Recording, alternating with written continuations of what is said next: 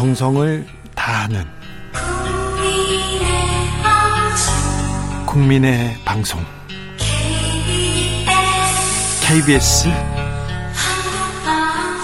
주진우 라이브 그냥 그렇다고요. 주진우 라이브 함께 하고 계십니다. 라디오 정보센터 다녀오겠습니다. 조진주 씨. 뉴스를 향한 진지한 고민 기자들의 수다 라이브 기자실을 찾은 오늘의 기자는 코인데스크 코리아의 김병철 편집장입니다. 어서 오세요. 네, 안녕하세요. 네. 그래서 코인은 어떻게 된답니까? 올라갑니까? 내려갑니까? 올라갔다가 내려갔다가 네. 다시 좀 올라갔다가 지금 좀 내려와서 지금 네. 비트코인이 한 4,400만 원 정도 유지하고 있습니다. 네. 그래서 앞으로 어떻게 될 거냐라고 네. 물으신다면 모르겠습니다. 근데 이제 전문가들도 몰라요. 그렇죠. 잘 모르는데 거시경제랑 같이 갈 수밖에 없어서 네. 이제 뭐 하느니나 미국 연준에서 테이퍼링이나 금리를 어떻게 하느냐에 따라서 같이 영향을 받을 거예요. 금리를 인상하면요. 금리를 인상하면 유동성이 줄어드니까 아무래도 좀 이제 하방 압력을 받겠죠. 내려간다고요? 내려갈 수도 있겠죠. 아니 근데 전문가들도 모른다는데 인터넷에서 보면 유튜브에서 보면 전문가들이 그렇게 많던데요. 그렇게 많습니다. 유튜브에 네. 가면은. 근데 뭐 사실 코인 전문가만 많은 게 아니고 유튜브 가면은 주식 전문가들이 정말 많죠. 아 그분들 그 유튜브나 그분들 정보 보고 움직이는 거 굉장히 위험하죠. 어, 잘 보셔야 될 것 같아요. 어떤 분들은 정말 거의 시세 조작을 하시는 분들도 있을 수 있고 네. 음, 정말 전문적으로 하시는 분들도 있는데 너무 이제 한 분의 그 어떤 팬심으로 어, 그분들이 하는 조언들 들으면서 투자를 하는 거는 좀 위험할 수도 있습니다. 매우 위험합니다. 코인데스크 코리아 편집장도 잘 모른다고 합니다. 전문가도. 그러니까 각별히 조심하셔야 됩니다. 8237님께서 계란 한 판 9,900원, 수박 한 통 23,000원. 너무 비싸요. 너무요. 얘기합니다. 요즘 물가 심상치 않습니다. 네, 맞습니다. 7월 소비자 물가가 나왔는데요. 예. 이게 1년 전보다 2.6% 올랐어요. 네. 이게 소비자 물가 상승률은 올해 1월만 해도 한 0.6%에 그쳤는데 이게 4월부터 해서 4개월 연속 2%대 상승률을 지금 보이고 있습니다. 매우 높은 수치로 지금 어, 상승하고 있습니다.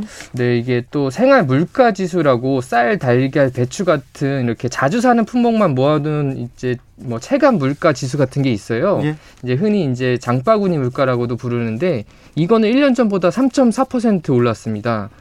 아, 그런데 달걀은 왜 이렇게 오르고 있어요? 그러니까 말입니다. 이게 정부가 고민이 굉장히 많은데 이 홍남기 경제부총리가 6월 달에 이렇게 말했습니다. 국산 달걀 공급이 6월 말이나 7월 초가 되면 안정적으로 유지될 수 있을 것이라고 말을 했는데 했는데. 지금 8월이 됐잖아요. 네. 근데 아직도 달걀값이 7천 원 아래로 떨어지질 않아서 그래서 정부가 뭐 여러 가지 방안을 좀 어, 마련하고 있으나 아직은 안 되고 있습니다. 이게 경제부총리께서 얘기를 해서 7월 초면 안정적으로 유지할 수 있다고 얘기했는데 못하고 있습니다. 이런 말 한마디 한마디가 좀 신뢰를 떨어뜨리기도 했는데 조금 수입한다고 했는데 수입하고는 있습니까? 네, 이게 정부가 이제 어, 공급이 부족하고 수요는 많아서 상반기에 달걀을 외국에서 2억 개 이상을 수입을 했어요. 예. 그리고 문재인 대통령도 이 달걀 관련돼서 특별 지시를 하고 예. 이에 따라서 공정위가 달걀을 담합하면 이제 처벌하겠다라고도 밝혔는데 예. 그럼에도 이제 공급이 부족해서 가격은 계속 지금 7천 원대를 유지를 하고 있습니다. 예. 이게 이제 왜 그러냐면 지난해 고 고병원성 조류 인플루엔자 AI라고 불리죠. 예. 이게 이제 퍼져가지고 1,600만 마리 넘는 산란개가 살처분이 됐어요. 예. 그래서 전체 국내 산란개의 20%에서 25%가 사라지니까 아무래도 아, 공급이 좀. 부족한 거죠. 네. 하반기에 물가 상승이 이렇게 이어져 이어지면 이거 걱정인데요. 정부는 좀 안정적일 거라고 얘기했지 않습니까? 사실은 뭐 정부도 그렇고 한은도 그렇고 미국 연준도 그렇고 인플레이션은 일시적이다 이렇게 계속 이야기를 해오긴 했는데 네. 그래서 정부가 어, 이렇게 밝혔어요. 올 하반기에는 물가 상승률이 안정세를 되찾을 거다라고 했는데 지금 이제 상반기 끝나서 이제 7월 달이 지났는데 7월 달에 2% 넘게 나오니까 이게 예측이 빗나간 거 아니냐 이런 지적이 좀 있는 거고요. 예. 이제 다음 달에 이제 추석이 오지 않습니까? 예. 그래서 이제 물가가 취소되니까 홍남기 경제부총리랑 김현수 농림축산식품부 장관이 현장 점검에 나서서 이제 그 추석 전까지 가격을 안정시키기 위해서 가용수단을 총동원하겠다 이렇게 밝혔습니다. 가용수단 총동원 물가는 뛰고 있으면 그러면 금리 인상 만지작거린다 이 얘기인가요? 이게 하느니 고민이 계속 깊어질 수밖에 없는데요. 하느는 이제 이주열 총재가 연내 이제 하반기에 기준금리 인상을 좀 예고를 해왔어요. 네. 이제 소비자 물가 상승률이 이제 4개월 연속 2%를 웃도니까 하느에서는 고민이 더 깊어질 수밖에 없는데 아무래도 한은은 이제 그동안 인플레이션에 대해서 일시적이라고 입장을 밝혔지만 어, 계속 물가가 이렇게 상승하면서 신경을 안 쓸 수밖에 없는 상황이 됐습니다. 네, 금리 인상 가능성이 있네요. 그, 아, 어, 뭐, 예, 온, 오는 건 다들 알고 있는데 네. 언제 올 거냐, 어떻게 올 거냐, 요건 것 같습니다. 노용식 님께서 계란 후라이, 계란말이, 계란찜 마음 놓고 먹고 싶습니다. 얘기합니다. 네. 3563 님도 밥상 물가 너무 비싸서요. 도시락 사다 먹는 게 저렴하다는 그런 얘기도 합니다. 자, 코인 뉴스도 조금 전해주세요. 네. 코인 데스크 편집장님이 달걀값 얘기만 하면 안 되지 않습니까? 금리 이상까지 이어갔지만. 네네. 아, 최근에 이제 농협이 네. 그 지금 은행 계좌를 제공하고 있는 두 거래소에게 빗썸과 코인원인데요. 네. 코인 입출금을 중단할 것을 요구를 했습니다. 아, 그러면 농협 은행 계좌에서는 코인 관련된 거래를 안 하겠다는 얘기인가요? 아, 그런 뜻은 아니고요. 이게 음. 지금 저희가 코인을 사려면 은행 계좌에 있는 돈을 거래소에 보내야 되잖아요. 예. 거래소마다 계약을 맺은 은행들이 다 달라요. 네. 농협은행은 빗썸이랑 코인원의 실명 계좌를 제공하고 있는데 네. 만약에 이 두 거래소에 제가 가입해서 돈을 보내고 싶으면 농협 은행 계좌가 있어야 되는 거죠. 네. 근데 이제 농협이 이 두 거래소에다가 코인 입출금을 중단을 요구를 했는데 이게 중단되면 어떻게 됩니까? 이게 무슨 뜻이냐면 어 제가 원화를 은, 농협 은행을 통해서 빗썸에 보낼 수는 있는데 이 거래소에서 코인으로 환전한 다음에 그 코인을 따로 이제 거래소 밖으로 빼지 못하게 하자 이런 제안입니다. 그러니까 무슨 뜻이냐면 현금을 넣 지금은 어, 현금을 넣고 거래소에서 그리고 거래소에서 코인을 뺄 수가 있어요. 네. 그러니까 제가 빗썸이라는 거래소에서 원화로 코인을 산 다음에 비트코인을 산 다음에 그 비트코인을 저의 개인 지갑이나 아니면 외국에 있는 거래소로 보낼 수가 있어요. 네. 근데 이제 그거를 하지 말자. 그러니까 무슨 말이냐면 농협은행에서는 원화만 넣고 원화가 나오게 하자. 그러면 아. 작은 흐름을 명확하게 다 볼 수 있지 않느냐. 네. 이, 이걸 왜 하냐면 자금 세탁 위험성이 높다라고 생각을 하는 거예요. 그런데 코인이 자금 세탁 용으로 많이 쓰였잖아요, 지금껏. 자금 세탁 뿐만 아니라 이제 불법 자금의 이제 활용이 황, 상당히 되긴 했죠. 예를 들어 뭐 조주빈이라든지 네. 뭐 n번방이라든지 예. 그 Welcome to Video 같이 뭐 아동 성착취 그 웹사이트에서 예. 비트코인 같은 거 받고 그랬잖아요. 그래서 그건 이제 사실 자금 세탁 뭐 이제 불법 자금과 관련되는데 활용이 될 수 있는 거죠. 그래서 그런 것들을 막고 그냥 투명하게 보기 위해서 농협은행 입장에서는 코인을 전송할 수 있는 기능을 막아라라고 두 거래소에다 요청을 지금 해놓은 상태입니다. 네, 알겠습니다. 어, 이런 농협뿐만 아니라 다른 데서도 이런 움직임이 이어질 가능성은 좀 가능성은 네 있는 것 같아요. 저희가 네. 이제 그 국내에 이제 대형 거래소가 크게 네 가지가 있는데 그 중에 이제 지금 두 거래소한테 코인 전송 기능을 막아라라고 요구를 한 거잖아요. 네. 나머지 두 거래소에도 약간 이런 이야기를 했다라는 건 있는데 지금 확인 중입니다. 네. 부동산 가격이 엄청 올랐어요. 그런데 이게 한국만의 이야기가 아니라면서요? 네, 맞습니다. 이게 지금 코로나19로 선진국 집값이 다 폭등했다라는 좀 분석이 나왔습니다. 네, 금리는 떨어지고 돈을 많이 풀었으니까 어디로 가야지, 어디로 가야지. 그런데 선진국에서도 부동산으로 갔군요. 맞습니다. 이게 지금 올 초에는 뭐 작년 말도 그렇고 코로나 때문에 자산 버블 시대였잖아요. 네. 그래서 화폐 가치는 계속 떨어지는데 자산을 갖고 있는 사람들은 계속 이제 부가 늘었죠.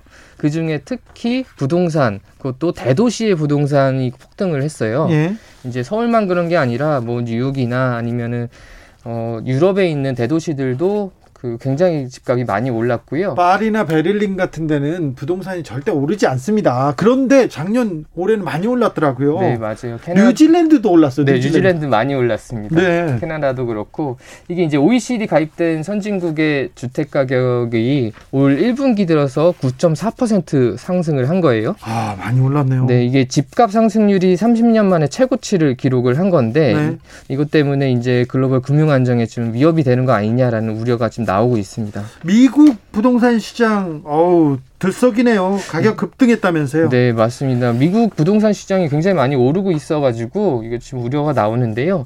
이제 케이스 쉴러 지수라는 게 있어요. 미국 부동산 가격 지표인데 이게 2012년 이후 2021년 5월까지 85%나 올랐습니다. 85%나요? 네네. 그게 사실은 물가 상승을 제외한 실질 주택 가격 상승률을 나타내는 거라서 얼마나 많이 폭등했는지 좀 보여주는 겁니다. 네.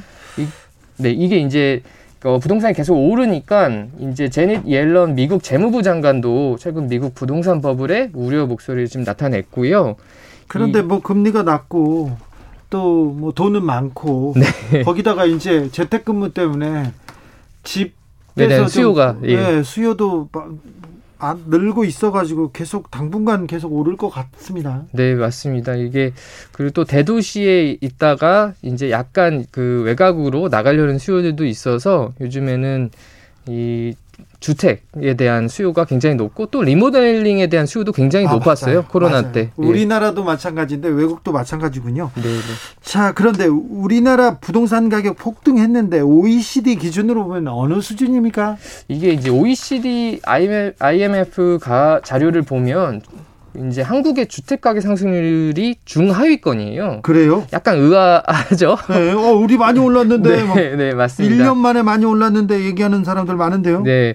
근데 이게 왜 그러냐면 OECD나 IMF 집값 통계는 전국에 있는 아파트와 단독 주택, 다세대 주택 같이 모든 종류의 집값을 다 분석을 모아서 하는 거예요. 아, 예. 근데 실제 국내에서 집값 상승을 주도한 게 이제 수도권, 서울. 그렇죠. 수도권의 아파트 혹은 대도시의 어떤 아파트 단지 위주다 보니까 약간 이게 평균값의 함정이라고 좀 볼 수가 있는 거죠. 그럴 수는 있겠네요.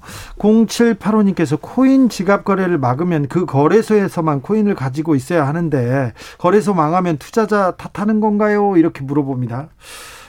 어려운. 거래소가 망해도 그 투자하신 예치금이나 코인은 이제 이 출금하실 수 있게 열어줄 거예요. 이제 만약 그렇게 뭐 만약 예치금을 가져간다면 그 먹튀가 되는 거죠 거래소가. 네. 근데 이제 말씀하신 것처럼 이 전송을 못하면 가두리 거래소가 돼서 다른 거래소나 혹은 글로벌 시장과는 가격 차이가 있을 수 있죠. 네.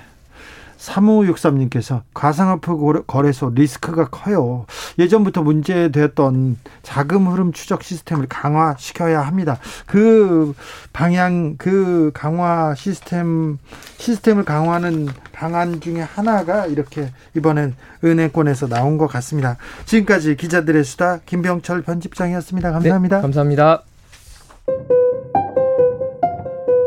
정치 피로, 사건 사고로 인한 피로. 고달픈 일상에서 오는 피로. 오늘 시사하셨습니까? 경험해보세요. 들은 날과 안 들은 날의 차이. 여러분의 피로를 날려줄 저녁 한 끼 시사. 추진우 라이브.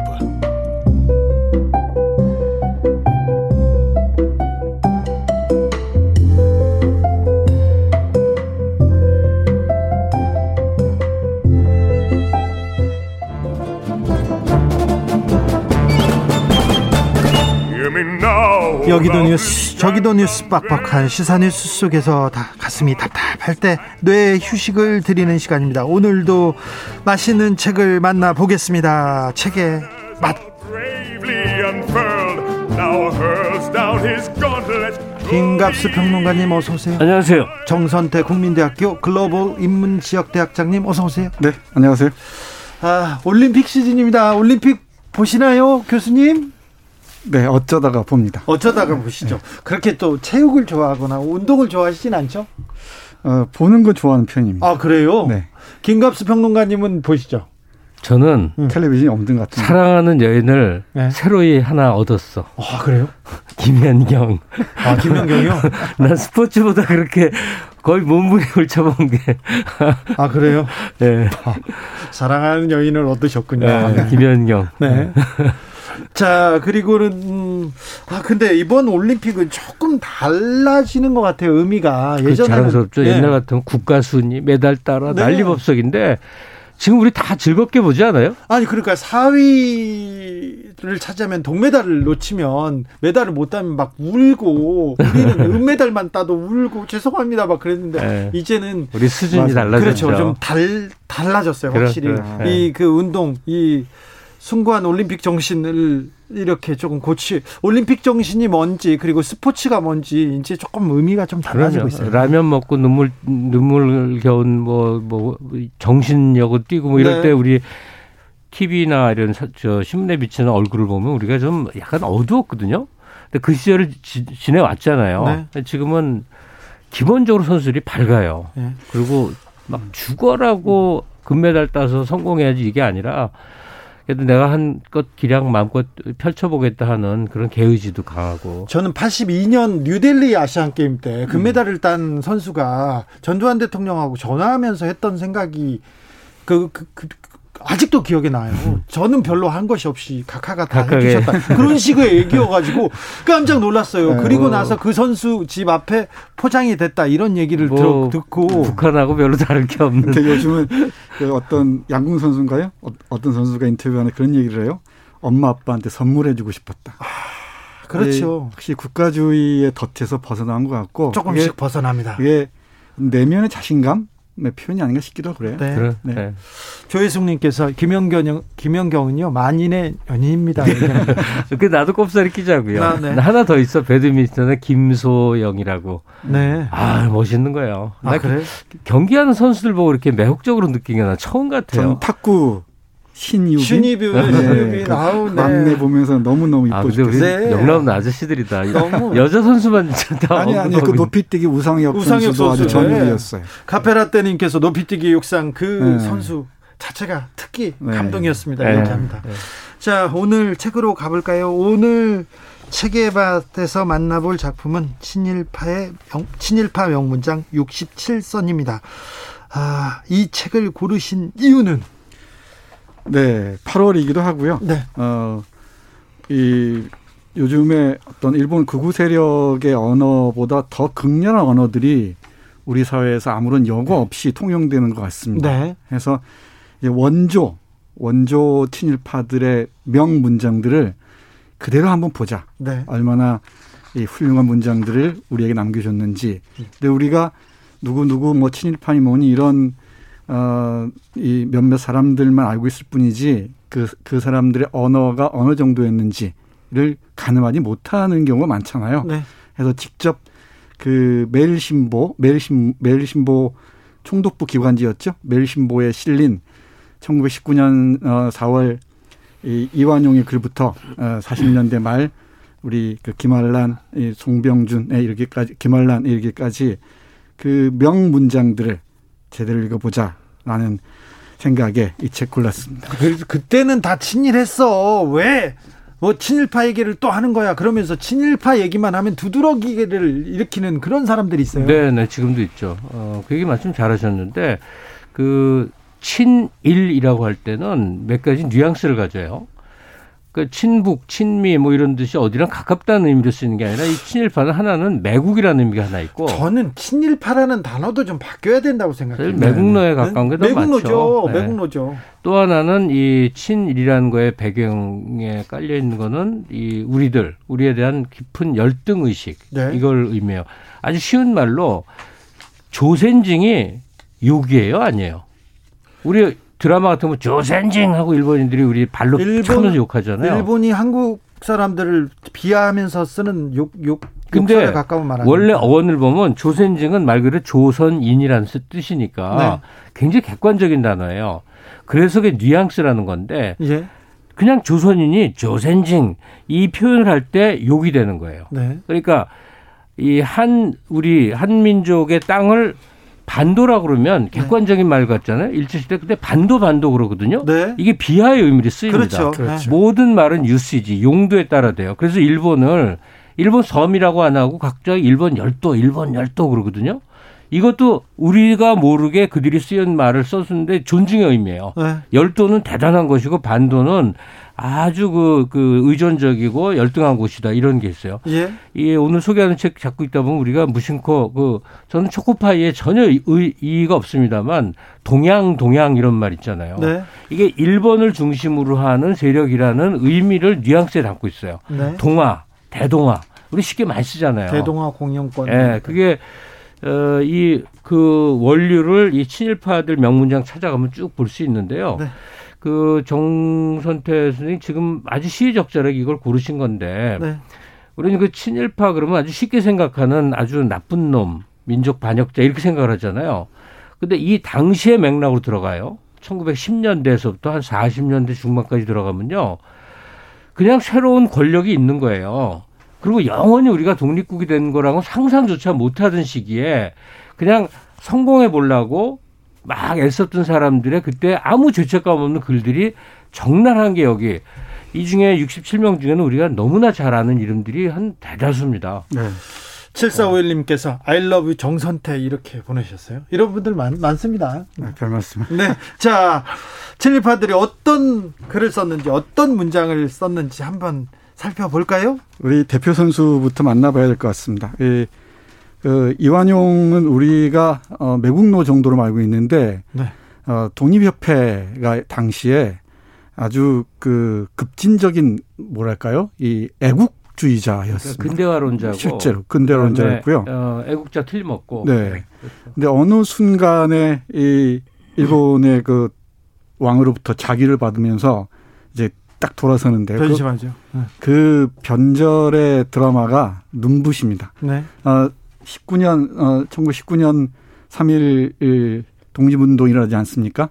그때 그 경거망동 하지 말라는 글을 세 차례에 걸쳐서 이 매일신보에 쭉 발표를 합니다. 경고. 그렇죠. 3일 운동을 한 우리 그 민족주의자들 그러니까 독립의 열망을 가지고 있던 학생들 그리고 네. 어, 시민의 함성이 외쳤을 때 이 얘기가 나옵니다. 네. 촛불 집회하고 이렇게 같이 생각해 보시면 가슴에 와닿을 거예요. 네, 그 이백작 경고라는 그 이 제목 아래 실리는데 보세요. 조선 독립이라는 선동의 헛소리요. 망동이라 함은 각계 뜻있는 인사가 천마디 말을 했으나 자각지 못하고 있으니 오늘날 내가 말을 다시 하여도 어, 여러분의 귀에 들어가지 않을 것을 스스로 의심하여 경고를 하지 않을 것이다 하면서 이 조선 독립이 지난 날이 되었다 하는 말인지 오늘 이후에 될 희망이 있다는 말인지 알지 못하거니와 어디 감히 독립을 얘기하느냐 희망 같은 건 아예 찾지 말라 이런 식의 얘기들을 아주 근엄한 목소리로 어, 이 우리 조선 민중들 향해서 바라고 있습니다. 3일 운동 이후에 있었던 일입니다. 있었던 글입니다. 제가 좀 의견이 살짝 좀 달라서 그런데요. 그 이완용 네. 얘기를 좀 할까요? 여기 67명의 명문장은 음, 그 읽다 보면 온갖 복잡한 감에 우리가 빠질 수밖에 없고 또 재밌기도 합니다. 아 음. 이때 우리 선조들이 이랬구나인데 네. 제가 이 책을 읽으면서 느낀 거는 이 친일도 인류가 있고 이류가 있고 삼류가 있다 분명히 있다. 네. 그걸 느꼈었어요. 맞아요. 왜 그러냐면 이광 저 저 저 저 이광수와 그다음에 그 하여튼 이 친일파들 글을 보면서 느껴지는 게 이완용과 이광수가 굉장히 인상적으로 이 글을 쓰거든요. 네. 근데 저 대학 시절에 뭐, 뭐 전단 때 이런데 저도 좀 잡혀 다니고 매 맞고 그랬었거든요. 그러면 이제 학급들은 조 패는 건데 그 경기대 정치학과 교수로 나중에 알았는데 그분이 정부 입장에 서서 우리 교육하고 그랬었어요. 그러면 아 전두환이가 독재자 맞지 이러고 시작해요. 다 공감을 해준다고. 네. 그러니까 이완영은 A급 중에도 특이 A급 굉장히 뛰어난 친일파구나 이걸 느꼈습니다. 맞습니다. 이게 무슨 얘기냐면 여기에 있는 뭐 모윤숙이니 뭐, 어, 뭐 현재명이니 홍난판이니 많은 숫자의 친일파들은 그냥 일본을 칭송하는 거예요. 예. 한국 신민으로 대동아 맞아 이런 얘기를 합니다. 근데 문제적 인물 이완용과 이광수는 좀 우리가 특별하게 보죠. 이완용은 이 얘기예요. 나를 그 당시 3.1운동이 일어난 당시에 조선 민중을 향한 경고문을 3회에 쓰고 그 내용이 여기 적나라하게 네. 있는데 이, 이 엄청나게 솔직한 글이에요. 당신들이 나더러 매국노라고 하지. 네. 나라고 매국노 그 표현이 나와요 그대로 매국노라고들 지탄을 하는데 우리가 언제 독립국이냐 해봤냐. 그렇지. 우리 청나라에게 의존하고 늘 몰려다녔다. 지금 그 일본이 더 세다. 그다음에 뭐 굉장히 현실적인 얘기를 해요. 사는 게 더 중요하지. 무슨 무슨 의미를 둬서 죽을 길을 찾아가느냐. 뭐 이런 등등의 얘기를 하는데 이게 무슨 뜻이냐면 난 이 글이 이완 저 이완용한테 진심이었던 것 같아요. 그냥 현실에 순응하고 살자. 네. 엄청나게 솔직한 글을 쓴 거예요. 네. 그런데 근데 삼류 친일파들은 어, 이 천황폐하가 얼마나 위대한 인물이고 뭐 어쩌고저쩌고 해요. 근데 그 삼류 중에 하나가 이광수예요. 놀랍게도.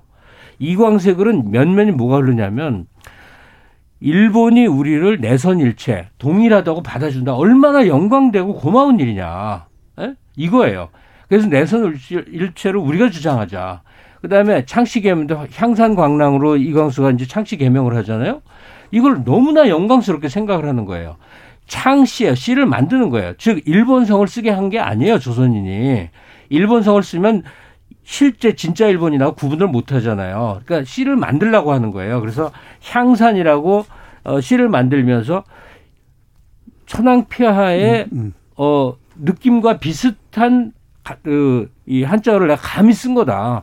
그러니까 일본적으로 되는 것이 엄청나게 영광적이라는 생각을 이광수 선생은 실제로 했어요. 그 민족 개조론을 저 옛날에 읽었는데 이분은 선각자이긴 했거든요. 독립운동도 했고. 근데 저, 그 당시 조선일 보면서 완전히 절망한 거예요. 우리는 안 된다. 그냥 완벽하게 일본인이 돼서 일본으로 태어나자. 왜? 한국 시민의 길은 영원할 것이기 때문에 뭐 이렇게 음. 믿어요. 음. 그러니까 제가 지금 얘기하고 싶은 거는 조선 민중의 마음이 되나 그러나 현실로 봤을 때 우리 못 이겨. 그러니까 우리 영합해서 그냥 현질 현세 부에서 잘 사자 살아보자가 이완용이고요. 네.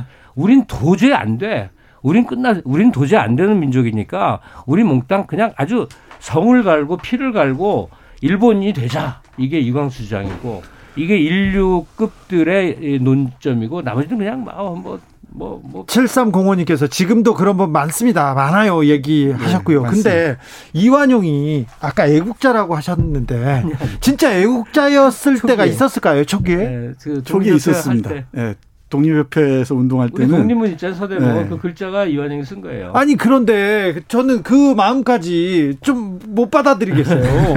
도저히 현실로 안 되겠다고 그렇죠. 현실에 순응한 거죠. 네, 그리고 이 실력 양성하자는 얘기죠. 이 이완용과 이광수가 다른 이유는 아마 시대적 차이도 있을 겁니다. 네. 19년 시점이랑. 있과 1940년대라는 시점 차이가 있을 텐데 아무튼 신념이었던 것 같아요. 이 네. 조선인들은 죽어도 죽었다 깨나도 독자적인 삶을 영위할 수 없다. 근데 우리가 이 책 읽으면서 주목해야 할 것은 이런 사람들 이런 글을 쓸 때도 많은 사람들이 이제 김 선생님께서 좀 상세하게 말씀드리겠지만은 많은 사람들이 조국 독립을 위해서 곳곳에서 그렇죠. 피를 흘리고 있었다는 거죠. 그러고 있지 않습니까? 모든 그 자기 재산들, 가족들 다 이 버려가면서까지 네. 싸운 사람들이 있다는 거죠. 아니 그러니까 그 시대 때 태어났으면 음. 친일할 수밖에 없어서 이게 받아들여질 수 없는 이유가 그때 목숨을 내놓고 독립운동 하시던 분들 그래서 우리의 정체성을 얘기할 때 제가 할 말씀 더 드리면은 어떤 것이 옳으냐는 문제는 판단해야 되잖아요. 네. 다 시대로 돌려버리고 다들 그랬으니까 뭐 그럴 수 있겠지는 다른 바, 반론을 제시하면 다 무너져 버리는 거죠. 아니, 그러니까 지금 뭐, 뭐 이건 반박이 아니라 말 그대로 사실인데 이, 이 원문으로 보는 친일파 명문장 67선은 옛날 그 문헌이 그대로 같이 나오거든요. 네. 영인으로. 그리고 이제 우리 현대글이 나오고 그다음에 어려운 단어는 이제 설명 있고 그런데 네. 지금 말씀하신 대로 예를 하나 예를 들면 3.1 운동에 대한 이완용의 경고문을 보면 그 기사가 나오는데 그 당시 어 기사에 그3.1 운동 보도 저 저 운동 현황이 나옵니다. 그때 그때 당시 일제 시대 네. 때 네. 어, 이렇게 대단한 규모였구나. 그렇지. 그러니까 전국적 봉기였던 게 틀림없어요. 그렇죠. 그런데 이 책을 쭉 읽어나가면 뭐냐면 당시에 주류 사회 있죠. 네. 학교를 장악하고 있고 음. 높은 자리를 차지하고 있고 부유한 기업을 하고 있는 모든 사람들은 다 친일이었어요. 인식이. 그런데 거기서 그걸 뚫고 나와서 눈에 보이지 않는 곳에서 항일 독립운동이 어, 식민지 지구상 식민지 역사상 가장 강성하게 왕성하게 벌어진 게 한국인 거죠. 그렇죠. 그 전 재산을 팔아서 만주로 가면서 독립운동을 했던 분들도 있지 않습니까? 오사공호님께서 이완용, 이광수 나약한 인물들이었네요. 얘기합니다. 5384님께서 대단한 사람들인데. 네. 저는 아이러브 김갑수입니다. 김갑수님께서는 동식물에 대한 측은지심이 있더라고요. 애정이 크죠. 3287님, 친일 매국노들의 말에 명자를 왜 붙여줍니까? 명문장이란 말이 그런데 명문장, 다른 명문장도 한번 살펴볼까요? 네, 이 명문장은 아마 반어로 읽으시면 좋을 그렇죠. 것 같습니다. 그렇죠. 네. 그렇습니다. 네. 그리고 우리가 좀 익히 잘 아는 그 사람들을 몇몇 보면은 네. 예컨대 이화여대 초대 총장을 했던 사람이죠. 그리고 아마 한국 그 여성으로서 대학 졸업자 1호로 알려져 있습니다. 네. 이 김한란의 이 글도 명문에 꼽힙니다. 볼까요? 에, 잠깐만 보겠습니다. 이제 청년에 나아갈 길은 단단하게 열렸다. 이, 이 전쟁 중에 다 몸바쳐 전쟁에 나가라는 얘기죠. 그렇죠. 일본 제국에 충성하는 것입니다. 나라를 위하여 불덩이 같이 끓는 피와 몸을 통틀어 바쳐 성은에 보답할 수 있는 문이 활짝 열렸으며 반도 남아의 의기를 보일 기회는 드디어 왔다. 이제 조선인도 징병제의 대상이 됐다는 얘기죠. 징병 대상이 이 얼마나 기쁜 일이며 일본 군대 갈 수 있는 게 엄청나게 좋은 일이라는 의미의 이제 그린 거예요. 그렇죠. 이 얼마나 기쁜 일이며 수천 년 역사 이래 모처럼 보는 거룩한 감격이냐. 모처럼 보는 거룩한 거룩한 감격이랍니다. 네. 수천 년 역사 이래. 그러니까 아. 자기의 삶을 뛰어넘어서 어떤 가치에 목숨을 바쳐라라고 하는 그 주장들이 있어요. 지금 뭐 좀 제가 지나친 얘기일지 모르지만 지금 북한에 저 가난을 무릅쓰고 도대체 저 권력과 저 체제를 유지해야 될 의미가 뭐냐 생각하면 그냥 어느 권력 집단을 위해서 대다수의 2천만이 희생한다 이런 생각이 드는데 이 책에 나오는 친일 시기도 보면 막 희망과 영광과 이런 게 계속 나옵니다. 왜? 우리도 일본 사람이 됐으니까. 그러니까 새로운 시대가 열렸고 계속 그 중일 전쟁이나 청일 전쟁, 러일 전쟁, 그다음에 태평양 전쟁 관련 그 거기에 관련된 글들이 계속 나오는데 이 얼마나 영광된 일이냐. 우리가 대동아로서 그 저 앙글로 섹슨들을 물리치고 네. 세상을 해방했다. 막, 막 이런 식으로 그러니까 자기 삶이 아니야. 뭐 어디에 가치에 자기를 목숨을 다 바치라 하는 거를 이 기성세대들이 마구 부추기고 있는 거죠. 네. 이럴 때그 예, 이 영광스러운 성전의 싸움에 자신의 아들을 바치라 그랬으면은 바쳤을지. 그렇죠. 저는 참 궁금할 때가 많아요. 그렇죠. 본인, 들이 그 네. 거기에서 피 한 방울 안 흘리거든요. 그렇죠. 절대 피 한 방울 안, 안, 안 흘릴 자신이 있으기는 글 쓰는 거죠. 근데 제 이 오늘 그 친일파 명문장 67선을 읽으면서 그러면 지금은 어떠한가 이 생각을 많이 해봤어요. 그렇죠. 그렇죠. 네. 그러면 명백한 친일은 사라졌으나 그 나이 든 세대 중에는 모든 가치 기준이 일본이 중심에 서 있는 경우의 사람들이 의외로 많습니다. 있습니다. 예, 최근에도 후쿠시마 원전 사태에 대한 그 정치인 발언을 보면서 깜짝 놀랐어요. 네. 왜 그러냐면 대통령이 나오겠다고 하시는 분인데 그 발언 내용을 그대로 액면 그대로 보면 원자력 발전소가 터지진 않았다는 거예요. 그 사실이지. 그런데 해수가 넘쳐서 이 냉각수 때문에 네, 핵 연료봉이 녹아내려 연료봉이 녹아내려서 방출이 됐잖아요. 네. 그러면 어느 입장에서 우리는 바로 그 이 유해한 물질이 나오는 거에 대한 문제 제기를 해야 되잖아요. 네. 근데 일본의 입장에서 보면 아 그래도 체리노빌처럼 원자력 발전소가 폭탄 폭발되지는 않았잖아. 그렇죠. 근데 어. 일본에서도 방사능 오염이 있었고 그래서 47만 명을 소개하고 이렇게 문제가 있었다고 얘기를 했어요. 그런데 네. 폭발을 안 했다고 얘기했죠. 그러니까 제가, 제가 지금 하고 싶은 얘기는 뭐냐면 이게 특정한 한 사람의 얘기가 아니라 어느 입장에 위주로 서서 사물을 바라보느냐 이거예요. 네. 그러면 일본의 입장에 서서 바라져 보면 그 얘기를 자꾸 하고 싶어 하는 거예요. 어? 이 원자력 발전소가 폭발한 건 아니야. 그렇게 대단한 건 아니야. 이렇게 말하고 싶어 하고 객관적으로 최소한 보려고 한다면 방사능 누출됐다고 말해야 되잖아요. 네. 그런데 이런 인식을 가진 아저씨들 세대들이 의외로 많습니다. 네, 일본을 중심으로 일본은 무언가 세련되고 뭔가 더 나은 것이고 우리는 아직 그들을 따라가야만 되고 어, 우리는 그들의 한참 못 미쳐 이런 인식을 갖고 있는 그 세대 기성세대들이 많죠. 그게 그 바로 조선 마지막 조선 총독이 남긴 말과 밀접한 관련이 있는 것 같아요. 네. 우리는 100년이 지나도 이 변하지 않을 우리 일본 제국에 대한 의존심을 다 심어놨다. 네. 되돌아올 것이다. 것, 네, 네. 다시 되돌아올 것이다. 원문으로 보는 친일파 명문장 67선 1788님이 질문하셨습니다. 혹시 본인이 지금 없다고 누가 조작해서 발표한 글 아닌가요? 믿기 어렵네요. 이렇게. 그럴 리가 없습니다. 이거 그 이 보시면 아시겠지만 그 당시 간행된 매일신보라는 신문에 네, 조선통독부 영인이 나와. 네, 조선통독부 기관지에 활자화된 겁니다. 네. 난 그리고 여기 읽다 보면 감회가 많은데 흥사단 18인 전향석 네, 보셨어요? 네, 네, 네.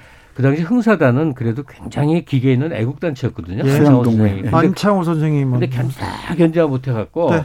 그 중에 멤버 18명이 전향서를 신문에 발표를 네. 해요. 근데 네. 그냥 완전히 그냥 납작 엎드리는 글이에요. 그냥 천황님께 충성, 맹세 이, 이 글이에요. 근데 내가 보기에 그거 써준 거예요. 본인들이 쓴 것 같지 않아요. 네네. 근데 그 18인 중에 현재명 선생 있고 홍남파 선생이 있어. 아, 네. 아 그렇죠. 아. 역사에 또 네. 그리고 네. 연, 대 총장하고 나중에 문교부 장관했던 백낙준이라는 네. 분이 있어요. 네. 그 집안이 유명합니다. 네. 그분이 어, 엄청난 이제 친일의 글을 쓰거든요. 네. 그 여기 나와요. 근데 양 그 모든 등장인물들이 이력이 나오거든요. 어, 항일운동 애국 보훈 심사위원을 합니다. 아 그리고 좀 서울대 총장을 한 사람들 그리고 문화재 청장들 또 역사학계 태도 다 이게 친일파들이었으니까. 그리고 이 이 글에 이 책에 실린 글을 쓴 사람들의 상당수가 이 독립과 관련 훈장을 받기도 합니다. 아 그러니까요. 저는 취재할 때 항상 너무 고통스러웠던 게 친일파 할아버지 감사합니다. 너무 잘 살아요. 네. 그리고 독립군 할아버지 배가 고파요. 오사공원님께서 대학에서 이광수에 대한 학습했던 지금도 진행, 진행 중인 이 교육 현실에 울부짖고 싶습니다. 고등학교 때, 중학교 때, 아, 우리 국어책에는 왜 이렇게 친일파들이 많았는지 좀 안타까웠습니다. 근데 저는 늘 그런 얘기를 하는데 학생들에게 친일파를 비판하기 참 쉽습니다. 네. 근데 근본적인 질문을 한번 던져야 돼요. 나라면 과연 어떤 태도를 취했을까? 이 여기에 대한 질문을 진지하게 던지고 여기에 대해 대답을 할 수 있어야 됩니다. 네. 지식인 사회에 네. 좀한 80%쯤은 친일이거나 그 근처에 있다고 봐야 되는데요. 가령 우리가 그 시절의 사람이었다면 과연 나는 항일에 섰을 영원히 앞이 보이지 않거든요. 나중에 언젠가 전쟁 후에 독립이 되리라는 상상 자체를 못했던 시기에 나는 에, 국권 회복 투쟁을 할 수 있었을까 네. 아니면 친일로 편안히 살았을까 고민스러운 얘기죠. 목숨을 네. 바쳐야 된다고 생각합니다. 저는. 이제 그렇게 목숨을 바친 사람들이 있었죠. 네. 네. 그러니까 그 지난번에 우리 읽었던 이육사 선생이나 이런 분들이 분명히 있었단 말이죠. 네. 어떠 어디에 가치를 두느냐 이게 우리가 판단해야 할 몫이겠죠. 오늘 함께 맛본 책은 원문으로 보는 친일파 명문장 67선이었습니다. 김갑수 평론가님 그리고 정선태 교수님 오늘도 감사했습니다. 네, 네 고맙습니다. 교통정보센터 다녀오겠습니다. 김한나 씨.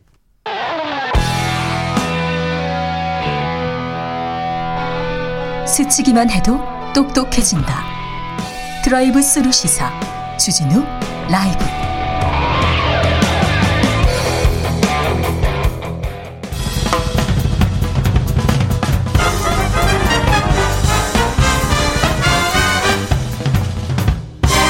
훅 인터뷰.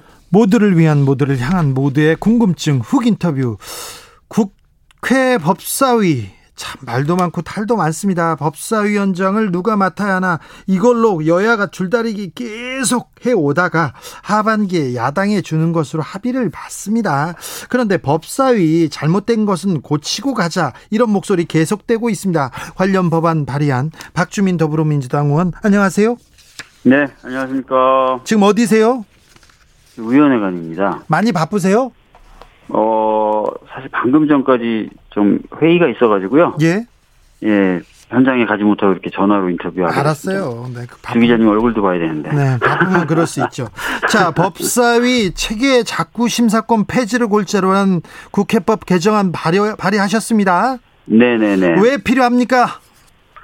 그 아시다시피 법사위가 지금까지 뭐 일종의 상원이다. 그렇죠. 또는 뭐 국회 의사 일정을 어, 자지우지한다라는 평가를 받아왔어요. 예. 그 이유는 체계 작구 심사 기능을 독점적으로 갖고 있어서 그래요. 네, 법사위에서 그러니까, 깔고 뭉개면 안 된다면서요, 뭐 일이. 그렇습니다. 예, 모든 법이 통과되고 나서 예. 법사위로 다 모입니다. 그래서 네. 법사위의 체계 작구 심사를 거쳐야만 본회의에 올라가다 보니까 네. 이제 법사위에서는 그 체계작구 심사 기능을 가끔은 오용 또는 남용해서 아무런 이견이 없는 법을 잡기도 하고요. 네. 어, 또는 꼭 필요한 법인데 지연시키기도 하고 하는 일들을 자주 해왔었던 거죠. 그래서 이 법사위가 독점하고 있는 체계작구 심사 기능을 좀 나눌 필요가 있다라는 문제 제기는 오래전부터 되어 왔었습니다. 네. 예. 이 얘기를 오래전부터 외치셨는데 네. 왜 지금 개정안을 내셨어요? 정확히 말씀드리면 20대 국회 때 제가 이제 어, 더불어민주당 일하는 국회 특위 위원장이었었거든요. 예. 그때 일하는 국회법이라는 것을 발의했었고 20대 국회 때 그 발의했던 그 법에 내용이 포함되어 있습니다. 법사위 체계적구 심사 기능을 개편하는 것으로요. 네. 예, 그리고 나서 21대 때는 이제 제, 가 발의한 건 아니지만 어, 1호 당론 법안으로 법사위의 체계적구 심사 기능을 각 상임위로 나눠주는 그 법안이 어, 발의된 바가 있습니다. 네. 21대 국회 후반기에 법사위원장을 국민의힘 야당에 주는 것으로 이렇게 합의를 했지 않습니까? 네. 근데 이렇게 합의를 하고 이렇게 개혁안을 내면 이거 문제 있는 거 아니냐 그러면서 국민의힘에서는 좀 반발하고 있어요. 네, 그러니까 뭐 방금 말씀하신 것처럼 법사위원장을 넘겨주기로 한 것뿐만 아니라 네. 어, 법사위에 대해서는 뭐 120일 동안 체계작구 심사하는 걸 60일로 줄이고 그 다음에 어, 체계작구 심사만 한다는 명문의 조항을 넣고 하는 정도로까지만 하자라고 합의를 했는데 네. 그것을 넘어서서 이제 법사위의 체계작구 심사 기능을 사실상 각 상임위로 나눠주는 법안을 발의한 거는 그 합의의 틀을 벗어난 것 아니냐 이렇게 지금 얘기를 하고 있는 거죠. 네. 근데 아까도 말씀드렸던 것처럼 법사위가 체계작구 심사 기능을 독점적으로 가지고 있게 되면은 그 법사위의 문제점이라고 하는 것이 계속 반복적으로 발생할 수밖에 없어요. 그래서 이 기회에 법사위의 그런 어, 체계작구 심사 기능 독점을 좀 해소하는 것이 필요하고 그런 것이 전제가 됐을 때 야당에게 법사위원장을 넘기는 것이 저는 맞다 이렇게 보고 있습니다. 어떤 법안들이 체계 작구 수정이 많이 됐나요? 뭐 20대 국회 때 이제 체계작구 심사 기능으로 터무니없이 잡혔던 법 중에 하나가 이제 소위 말하는 김관홍법이라고 예. 세월호 때 아, 현장에 나와서 여러 가지 힘든 일을 하셨던 민간 잠수사 분들을 위한 좀 지원하자는 담긴, 내용이었죠. 예, 지원하자는 그런 어, 법안 같은 경우에 특별한 이유도 없습니다. 어, 그냥 세월호 관련된 거니까 나중에 하자라는 이유로 네. 농해수위라는 소관 상임위에서 완전히 합의가 됐고 야당에서 문제 제기한 내용까지도 수정돼서 넘어온 것인데 그냥 법- 잡혀 있었던 거예요. 그냥 3년 법사위 동안. 가면 잠자고 있습니까? 네. 그래서 어 그런 꼭 필요하고 여야가 합의돼서 넘어온 법안조차도 잡혀 있는 것을 어 보고 이제 사- 저는 이제 문제의식을 강하게 느꼈던 건데 네. 그 법안 말고도 다른 법안들도 비슷한 식으로 잡혀 있거나 처리가 안 되는 법안들이 많다는 거죠. 지금 법사위원장 대리를 맡고 있지 않습니까? 네네네. 지금 이 상황에서 그런 좀 어, 꼭 필요한 법안들, 개혁 법안들, 뭐 또 이 사회 보탬되는 법안들 통과시키면 되잖아요. 그러니까 지금은 뭐 제가 이제 법사위원장 직무 대리할 동안에는 여러 가지 이제 그 법안들을 좀 통과시키고 있어요. 이 그러고 있어요. 있는데, 네. 예, 있긴 있는데 어 본질적으로 이 법사위의 기능을 좀 예. 개편하지 않으면은 언제든지 어 방금 제가 말씀드렸던 문제가 재발할 수도 있고요. 네.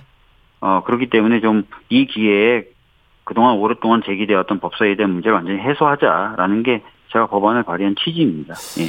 어, 의원님, 법사위원장은 네. 국민의 힘으로 넘기기로 이게 다 합의가 됐습니까? 다시 논의합니까?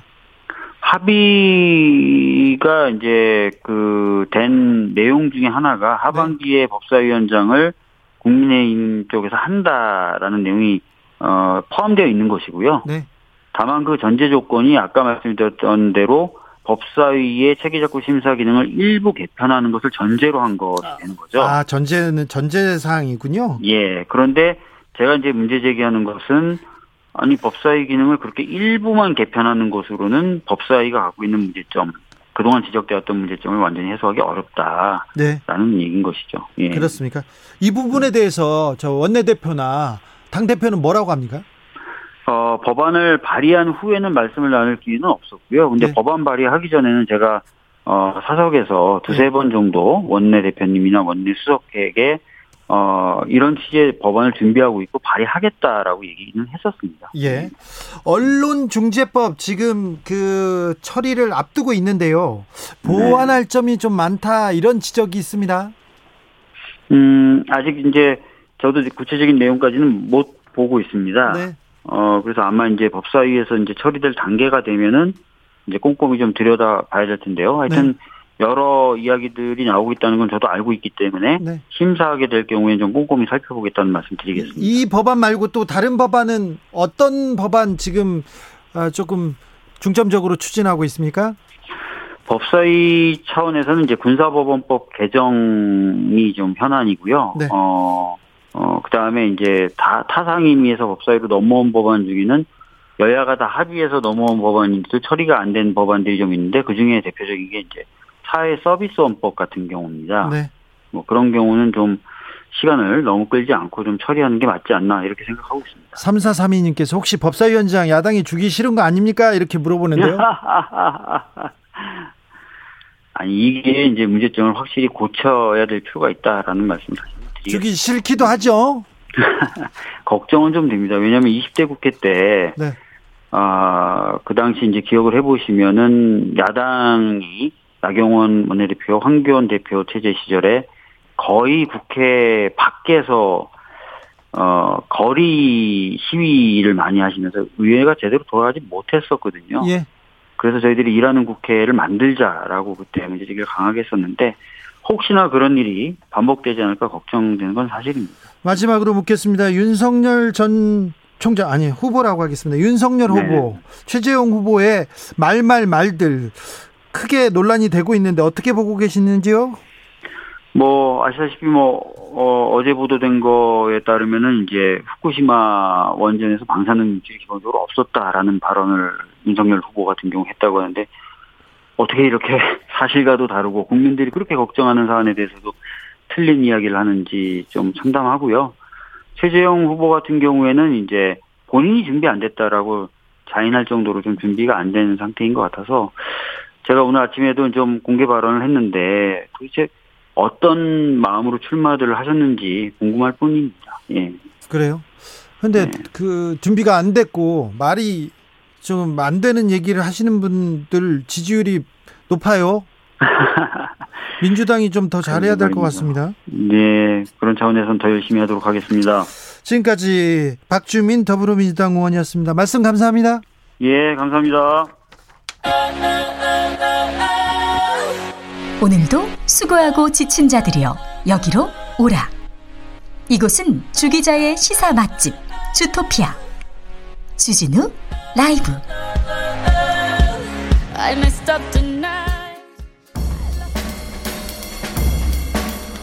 느낌 가는 대로 그냥 고른 뉴스 여의도 주필 수단 난민 선수들에게 영구 정착 희망의 손 내민 캐나다 한겨레 기사인데요. 음, 수단에서는 내전이 한창입니다. 내전이 벌어진 지 오래됐고요. 그래서 로코네는 8살 때 가족들과 함께 캐나다로 도피했습니다. 치엥 지에크는 아, 군인이던 아버지가 사망된 후 소년병으로 강제 징집될 위험에 처하자 케냐로 2002년도에 피신했습니다. 이 선수들은 모두 이번 올림픽의 난민 대표로 이렇게 참여했습니다.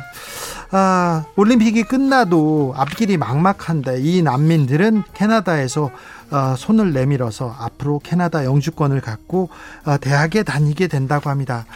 아, 유, 유엔 난민기구에 따르면 지금 난민은 2020년 말 현재 2천만 명이 넘었습니다. 2,040만 명이고요. 그 절반 이상은 18세 이하라고 합니다. 아, 도쿄올림픽 난민팀에는 11개국 29명으로 구성됐고요. 12개 종목에 참여했습니다. 리우올림픽 전 대회보다 3배가량 늘었는데요. 난민이 늘었다는 얘기기도 합니다. 이 난민 대표들은 전 세계 난민을 위해서 희망의 메시지를 보내고 있습니다. 아, 난민들의 올림픽 질주 응원합니다. 그리고 이 난민들의 손을 잡아준 캐나다. 아, 위대하다고 칭송하고 싶습니다.